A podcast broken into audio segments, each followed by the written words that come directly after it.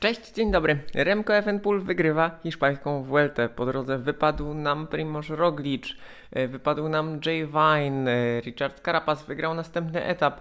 Świetna końcówka Vuelty, e, zaskakująca, obfitująca w wiele wydarzeń, takich, które były nie tylko związane z samą rywalizacją na trasie, ale z wieloma wypowiedziami, zdarzeniami poza trasą.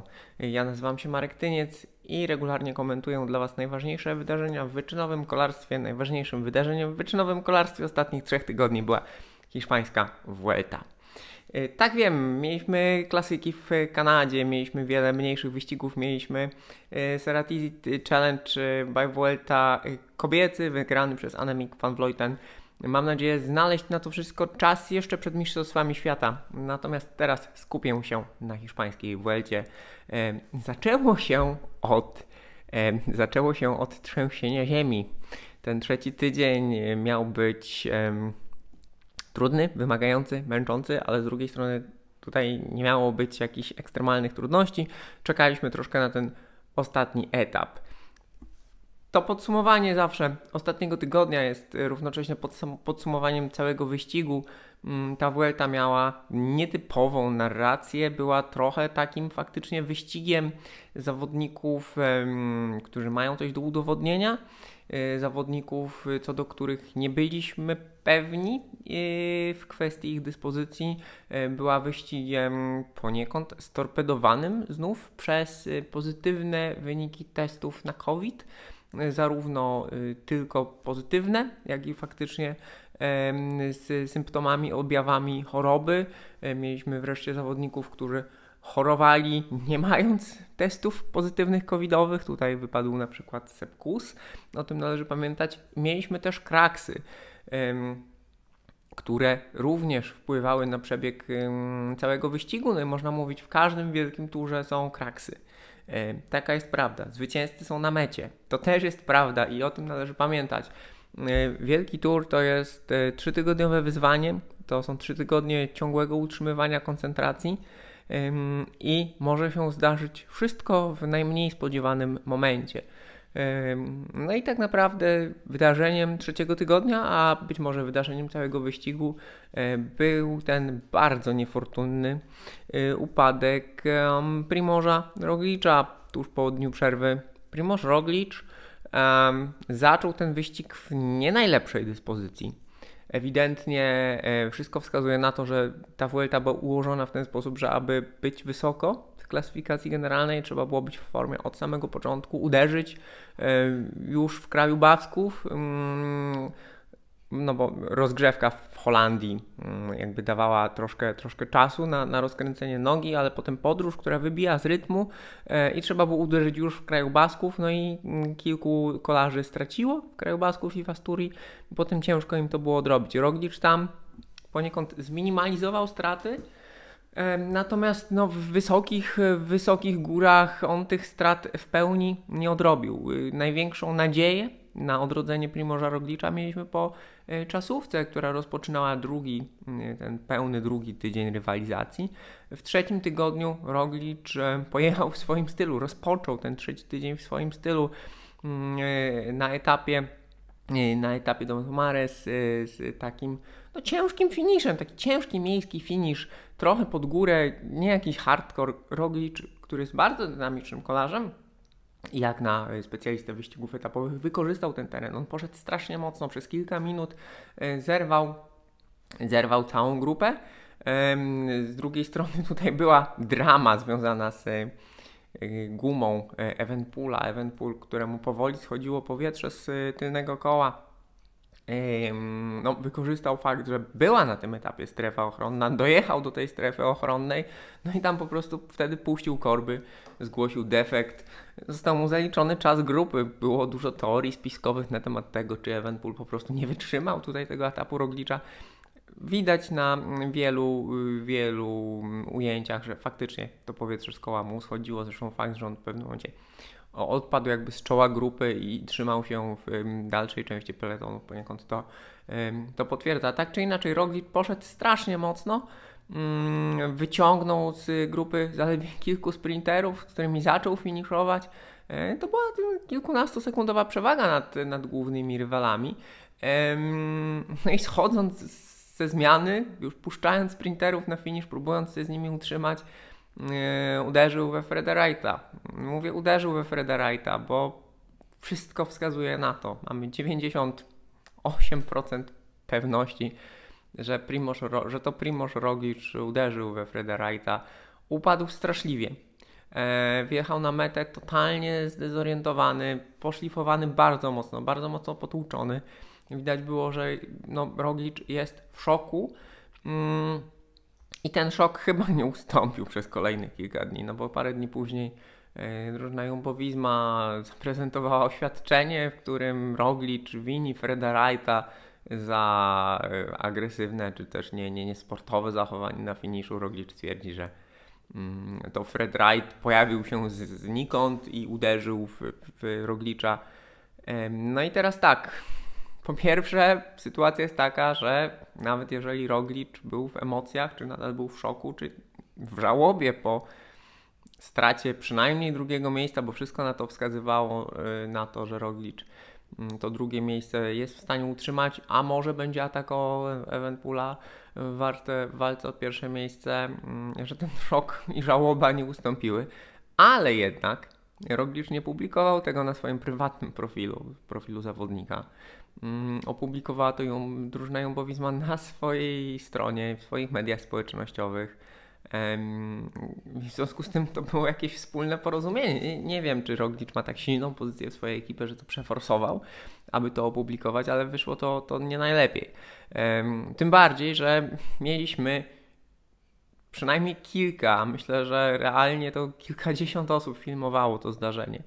Mm, i z różnych kątów, z różnych stron drogi, z przodu, z tyłu i kurczę, no wszystko wskazuje na to, że to była wina Roglicza, że Roglicz po prostu miał ciemno w oczach, nie wziął pod uwagę, że tam jest Fred Wright i, i się z nim zderzył i walnął o asfalt strasznie mocno. Bardzo przykro, bo no, ucierpiała na tym rywalizacja, ucierpiała na tym oczywiście Roglicz, ale ucierpiała na tym rywalizacja w dalszej części wyścigu. Natomiast myślę, że no to jest nauczka dla wszystkich. Po pierwsze dla Roglicza, e, że jednak e, no, powinien troszkę bardziej uważać. Wygląda na to, że Roglicz jeździ bardzo bezkompromisowo i wiele z tych jego upadków, bo Roglicz co chwilę upada. Już kilka razy używałem tego określenia, że Roglicz jest mistrzem upadania i wstawania.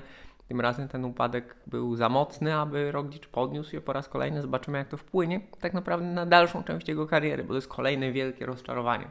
Mm, e, w przypadku tego zawodnika. Mm, tak czy inaczej, e, Roglicz e, ma tych przypadków bardzo dużo i jest ich na tyle tak wiele, że to nie są przypadki. I wiele wskazuje na to, że Roglicz po prostu jeździ bardzo, bardzo bezkompromisowo. I efektem tej bezkompromisowej jazdy marginal gains dotyczące toru jazdy, dotyczące zachowania w peletonie, dotyczące pozycji właśnie w grupie dotyczące tego, że zakłada, że nie wiem, inni mu ustąpią może, że kibice mu ustąpią, że inni zawodnicy mu ustąpią, że krawężniki mu ustąpią.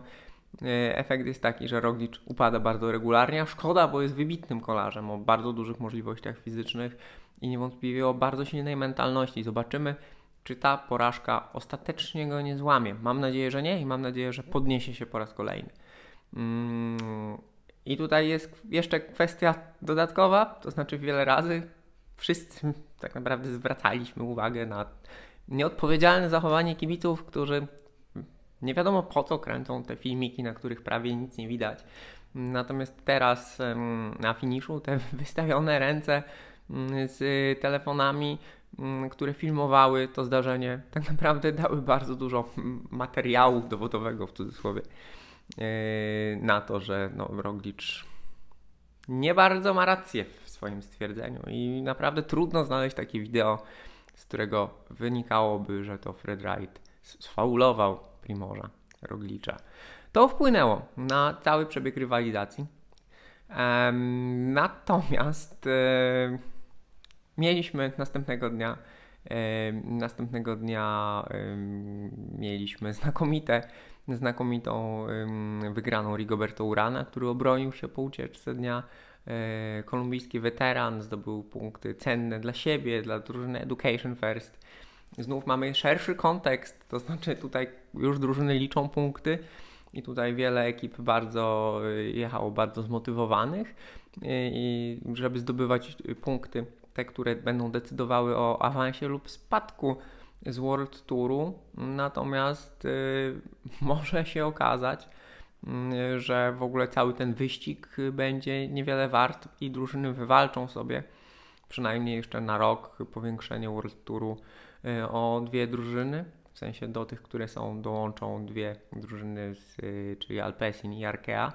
E, no ponieważ ten sezon jest zaburzony i ta Vuelta jest zaburzona przez na przykład COVID, tak? Po raz kolejny przez COVID, przez zawodników, którzy y, lub całe drużyny, które muszą się wycofywać mm, z rywalizacji, nie mogą zdobywać punktów. W związku z tym to wszystko będzie się decydowało, kto wie, może nawet w Trybunale Arbitrażowym do spraw sportu, aż do rozpoczęcia nowego sezonu, aż do Tour Down Under przyszłorocznego, czy tam pierwszych wyścigów, jeżeli Tour Down Under się by się nie odbył. Miejmy nadzieję, że się odbędzie. Mm, zatem tutaj tak czy inaczej zwycięstwo Urana wzruszające, bo on skompletował mm, zwycięstwa w wielkich turach. E, świetny zawodnik, weteran, e, waleczny. Jonathan Wouters powiedział, że w czasach, gdy, e, czyli dyrektor sportowy Education First, w czasach, gdy ścigamy się o podpisywanie kontraktu kontraktów z mm, młodzieńcami, którzy są w stanie wykręcić 6,5 W na kilogram. Mm, Rigoberto Uran jest tym zawodnikiem, który potwierdza, że wiele można osiągnąć ciężką pracą, pracą dla drużyny, a także mm, doświadczeniem, wyczuciem peletonu, dobrą taktyką i umiejętnością cierpienia w odpowiednich momentach. To wszystko się zgadza. A zatem wygrana Urana rewelacyjna. Natomiast dzień później etap, który nas wszystkich zaskoczył, mnie wyjątkowo, ale również komentatorów Eurosportu, również wielu fanów kolarstwa. To miał być etap dla ucieczki. Tutaj w zasadzie cały ten tydzień ostatni miał być, to miały być etapy dla ucieczki, natomiast Alto de Piornal e, podjazd pozornie nie, nie stromy, bo tam 5-6% w zasadzie cały czas.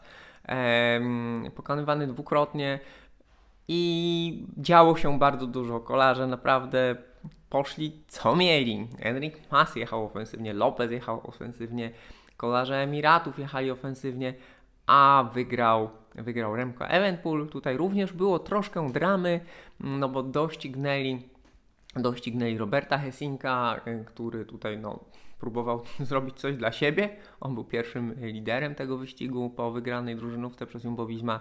Mm, chciał też y, zrobić coś dla drużyny pozbawionej lidera, czyli pozbawionej Roglicza w tych dramatycznych okolicznościach, który odpadł. No i Eventpool z masem doścignęli Hesinka tuż przed metą i Eventpool wydarł, wydarł zwycięstwo. Y, wygrał poza czasówką, wygrał również etap ze startu wspólnego w koszulce lidera. No i tutaj w zasadzie historia się skończyła. Y, historia tego wyścigu w zasadzie się skończyła, no bo Eventpool potwierdził supremację. Wygląda na to, że ta jego troszkę gorsza dyspozycja pod koniec drugiego tygodnia w wysokich górach na Sierra Nevada i Sierra de la Pandera mm, była faktycznie efektem kontuzji, y, której, y, której dostał, doznał upadając na etapie z metą na Peñas Blancas, gdzie pojechał notabene znakomicie do samego końca. Y, jego udo było jednak dość mocno pochratane, poszlifowane. Widać było pod spodenkami dość gruby opatrunek. I tak naprawdę jak na e, tak młodego zawodnika, bez doświadczenia w wysokich górach, bez doświadczenia jazdy z kontuzją, bez generalnie doświadczenia ukończenia wielkiego, wielkiego turu, trzeba przyznać, że Evenpool obronił się fantastycznie. E, jakby nie, nie szarpał się za nadto, e, zarówno na Sierra de la Pandera, jak i Sierra Nevada. Przecierpiał, co miał przecierpieć, zminimalizował straty.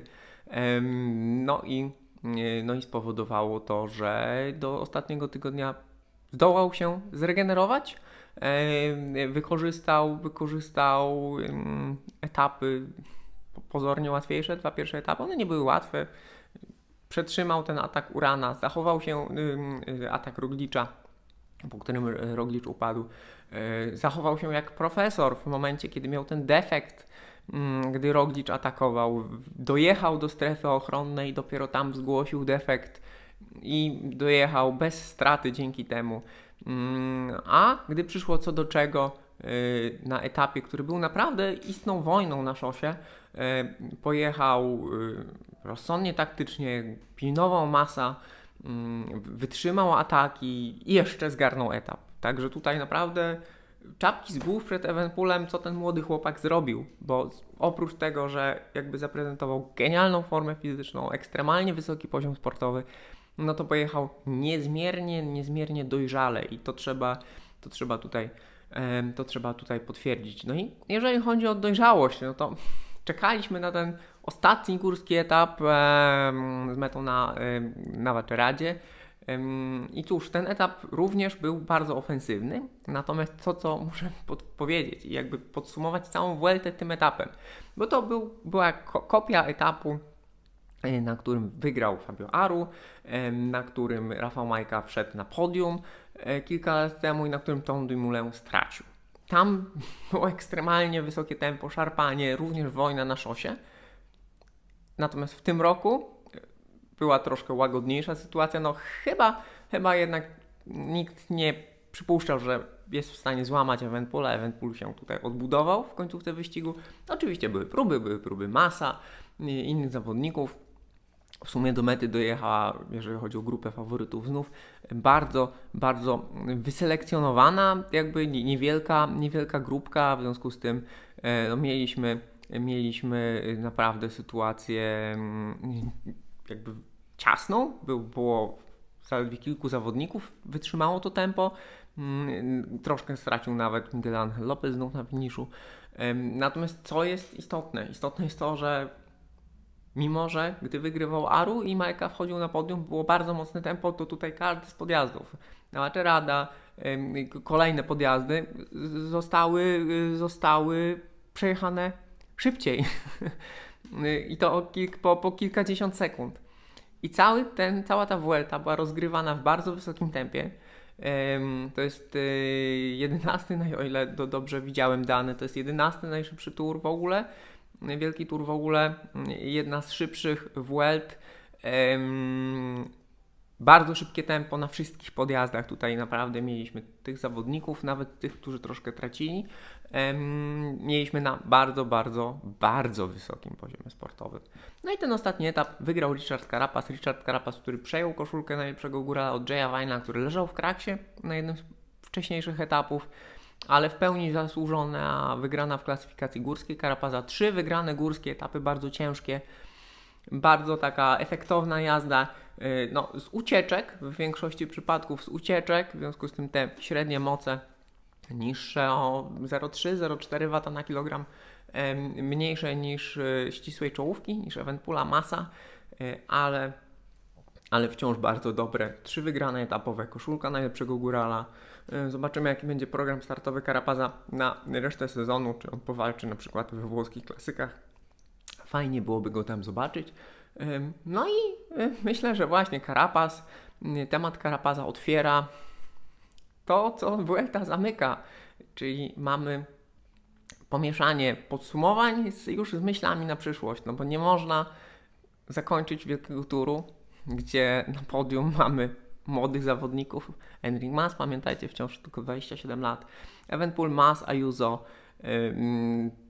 Jedno z najmłodszych podiów wielkich turów w historii. Ayuso drugi najmłodszy w historii w ogóle kolarstwa zawodnik, który stanął na podium wielkiego turu. Tam wcześniejszy przypadek był jeszcze przed wojną. Evenpool dający zwycięstwo Belgom po kilkudziesięciu latach. Mm, no Hiszpanie, którzy mają naprawdę znakomite, mm, znakomite młode pokolenie. Mas Ayuso, Carlos Rodriguez, który gasł w końcówce, ale to nie przeszkadza. To też jest bardzo młody zawodnik. Almeida, który nie przygotował się wystarczająco dobrze do pierwszej fazy wyścigu. W końcówce jechał znów znakomicie, potwierdzając, że on się może liczyć w wielkich turach, jeśli troszkę inaczej, e, jeśli troszkę inaczej rozłoży przygotowania. Arensman, który z ucieczek, ale również jechał rewelacyjnie, no i ma szóste miejsce w generalce, też bardzo młody człowiek. Mm, Jay Hindley, y, który w końcówce również mm, jechał coraz lepiej, choć wystarczyło do tylko na dziesiąte miejsce w klasyfikacji generalnej, mm, no to też jest, też jest całkiem nieźle. Gdzieś tam po drodze jadący trochę aktywnie, a trochę pasywnie, w zależności od dnia Ben O'Connor. Bardzo fajna pierwsza dziesiątka, można ją było przewidzieć z jednej strony, z drugiej strony jest troszkę zaskakująca i otwiera dyskusję, otwiera dyskusję co z Evenpoolem, co z Masem, co z Ayuso, co z Rodriguezem, co z Arensmanem. Y, oni wszyscy po tak świetnie przejechanej Vuelcie będą mieli bardzo wiele do udowodnienia i będą pod obserwacją na każdym kolejnym wyścigu etapowym, w którym kiedykolwiek wystartują, kiedykolwiek, przynajmniej w ciągu najbliższych lat bo nawet jeśli będą odnosili jakieś porażki, to będzie je można tłumaczyć młodym wiekiem.